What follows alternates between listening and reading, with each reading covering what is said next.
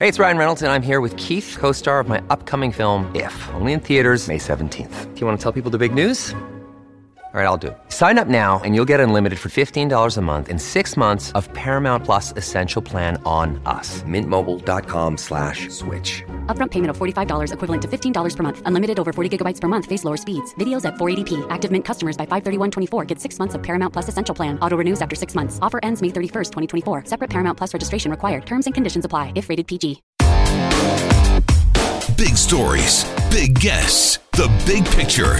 Afternoons with Rob Breckenridge. Weekdays 1230 to 3, 770 CHQR.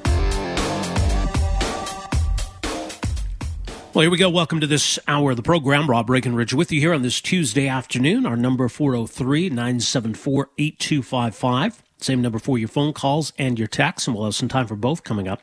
Much more to get to as well. We've been talking about the upcoming Winter Olympics, certainly more in the context of the host, whether China is an appropriate host, whether Canada's participation is appropriate, given the concerns uh, around China's government. There's another issue, though, I wanted to explore, and the IOC has, has raised some eyebrows with their new guidelines around the participation of transgender athletes. It's not been an issue just for the IOC. I think sporting associations in countries like Canada and around around the world have struggled with this.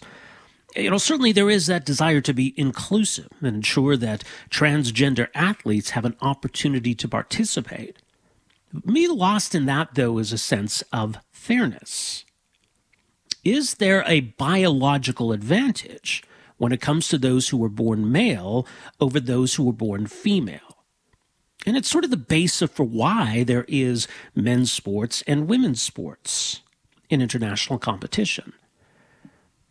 The challenge here for the IOC is how to accommodate those who are born male but identify as female. Because those who are born male, if they're competing against those who were born female, there are some biological realities that come into play. And I, I don't think we can just pretend those don't exist in the name of being inclusive. Is there a, a, compromise here? There's an interesting new report out uh, from the Macdonald Laurier Institute today. It's called Fair Game Biology, Fairness, and Transgender Athletes in Women's Sport. It looks at these issues and finds a potential path forward that could be a compromise. Joining us on the line here this afternoon is one of the authors of this report. Uh, Jon Pike is a philosopher specializing in the ethics, ethics and metaphysics of sport at Open University in the UK, also former chair of the British Philosophy of Sport Association. Professor Pike, thanks for joining us here. Welcome to the program. Hello, it's good to be on. We appreciate you joining us here today. Uh, obviously, you know, the Olympics, the Winter Olympics are two months away. We certainly had this conversation around the recent Summer Olympics. Why is there a need, do you think, to, to properly address this and, and have this conversation? Well, one reason I think is that the IOC has got it wrong, um, and they've got it wrong in quite a profound way. Uh, so although they're passing the buck to international federations, they've uh, their framework document, I think, makes a mess of some of the issues here. Um, and so the report that's published today by Macdonald Laurier is an attempt to kind of get back to basics and get some of the con- concepts and arguments and the science right. And I hope that this can be a guide for international federations going forward. Well, let's talk about first of all where have they got it wrong? Where where did the IOC go wrong and other sporting associations in, in the current approach? There's a very fundamental question uh, to ask yourself, which is why does gender identity matter in uh, dividing up and categorizing sport? Now, I'm on the left and I identify politically as, as on the left. That's a very important part of my identity. But when I go to a 5K run, uh, they don't ask me what my politics are. They just say, you know, which which category should you be in? They ask my date of birth, my age category, and they ask my sex, so I put down my sex on the form. Um, so there's a real question about whether gender identity, which is a subjective feeling, um, ma- matters at all in sport. This is one of the things that we query in the paper. So we reach the conclusion that sport is about bodies, and there are two types of bodies. And for that reason, there should be two classes in sport. Now, what we do do is, though, offer a new way of thinking about those classes because men do not need to be protected from the point of view of fairness from female-bodied competitors so we can have an open category that is fair for anyone to compete regardless of their body, regardless of their gender identity, regardless of their sex, in fact, but also a female category that is reserved only for people whose sex is recorded as female at birth. So that's our new way of, of, if you like, dividing things up so that we protect a category uh, that is fair for women uh, who are competing in sport. Right, and most sports have these distinctions. I mean, there, there, aren't a lot of examples. I can think of some some female uh, drivers in, in the field of auto racing. I mean, we have mixed doubles in tennis, but you know, there, there's not a lot of uh, competitions where male athletes and female athletes compete against one another. So there is a reason why we've carved out uh, you know separate categories for female athletes. Have we sort of lost sight of why these distinctions exist in the first place? Yes, so I think we, we have lost sight. So what I'm advocating is uh, two categories, uh, female and open, in sex-affected sport.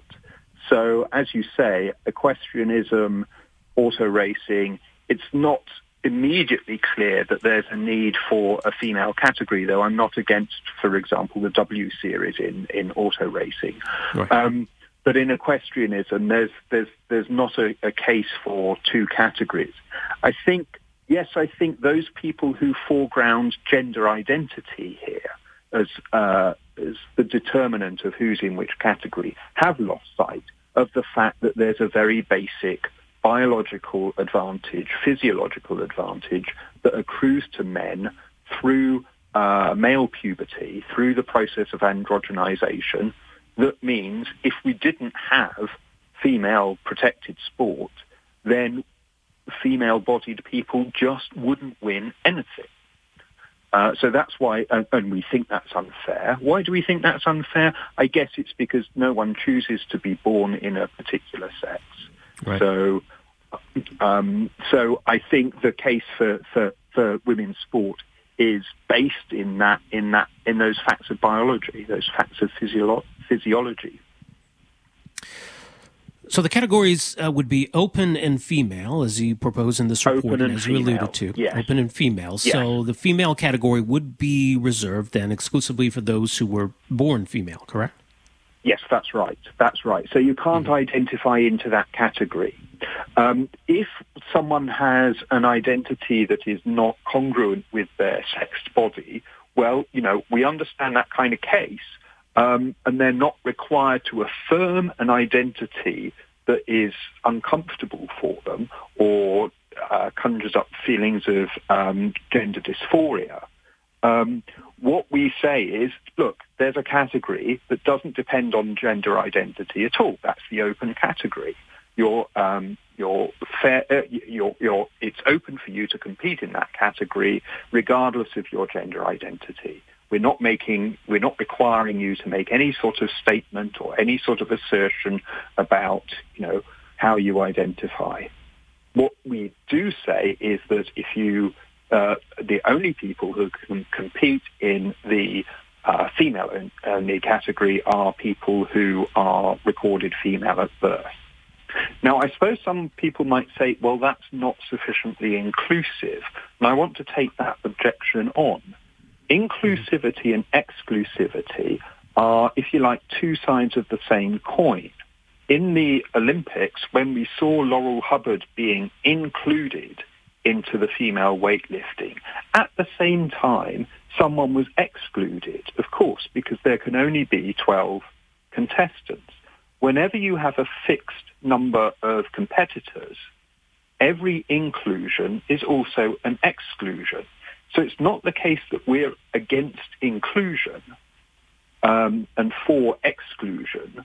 What we want is a, a, a, class in which people are included on the basis of their bodies. Uh, so it's not, in a way, an argument against uh, an argument about inclusion. It's an argument about fairness in sport. would we still have true fairness in, in the open category? And even amongst those who would be considered transgender athletes, those who were born male, uh, you know, someone, yeah. for example, who who simply chooses to identify as female, who has not gone through sex reassignment surgery, has not gone through hormonal treatment, uh, as compared to an athlete who has, who has had that surgery, who has had extensive hormonal treatment, there there seems to be there would be some substantial differences between the two, wouldn't there, in, in this there, context? there might be differences between people who, who decide to go through uh, hormonal treatment and those who don't. We're talking about um, male-bodied people here. Now, that's true. And it's true that hormonal uh, treatment would put you at something of a disadvantage in the open category. I'm not sure that that's unfair. What I do think is unfair is uh, what is a problem and what is unfair is that people who have retained male advantage competing in the women's category. So um, that it, it, it's it's a straightforward kind of biological understanding, scientific understanding of the world that you do retain male advantage, and so it's unfair for you to compete in the female category. If people choose to take um, uh, cross-sex hormones, or get sex reassignment, that's of course fine and sport should be open to people. We don't want to exclude anyone from playing sport. It's just a matter of distinguishing um, a category that is available for people who lack male advantage and for whom it is not fair for them to compete against people who retain male advantage. And that includes tra- all trans women. Look, I, I think you, you, present a logical case, and if the conversation were merely on the biological merits, that then you know perhaps this would resonate. It, it does seem as though, and you, you alluded to it as well, that this has become more of a political conversation, and, and biology is almost irrelevant in that context. I mean, is this likely to change anytime soon? Well, it depends. I mean, I don't know the politics of the IOC terribly well, but I know there are there is some conflict going on there. Um, I think, as well as being a political question, it's also a kind of philosophical question, which is one reason I'm interested in it, mm-hmm. about the nature of fairness and the nature of, particularly the nature of fairness in sport and the value of fairness for uh, competitive sport. What is the point, really, of a competition that is unfair? What is the value of a competition that is unfair, where we know that some people in that competition have advantages that other people can't possibly get? And we know that those people are doing well, perhaps not winning, but doing well in that competition because of a sort of advantage that they get from birth that is un, unavailable to others. Um, so I think, yes, it's political. Um, there are areas of life in which sex matters rather than gender identity. Um, and this is perhaps the most obvious one, but there are others. And it seems to me that we need to think carefully about policy options across a range of uh, contexts and areas and think which are those uh, areas in which sex and bodies matter and which are those in which subjective um, ideas of gender identity matter. And if we can make that careful kind of policy calculation, saying sometimes it's sex that matters, sometimes it's just gender identity that matters, um, then we can get some sort of uh, fair and equitable solution that people can maybe be happy with. Very interesting. The report is called Fair Game Biology, Fairness, and Transgender Athletes in Women's Sport. Uh, it's available at macdonaldlaurier.ca. Dr. Pike, thank you so much for joining us here today. Really appreciate this. It's been a great pleasure. Thank you, Rob. All the best, sir. Uh, that is uh, Jon Pike, one of the authors of this report. He is a philosopher specializing in the ethics and metaphysics of sports at Open University, UK, also former chair of the British Philosophy of Sport Association. So, what do you make of the case they lay out here? Instead of having male and female sports and your participation depending on how you identify, to have it open and female. And female would be reserved exclusively for those born female. Everyone can participate. And the open category does not force you to identify as something you're not uncomfortable identifying as. Would that work? 403 974 8255. We're back with more right after this. Afternoons with Rob Breckenridge, starting at 1230 on News Talk 770 Calgary.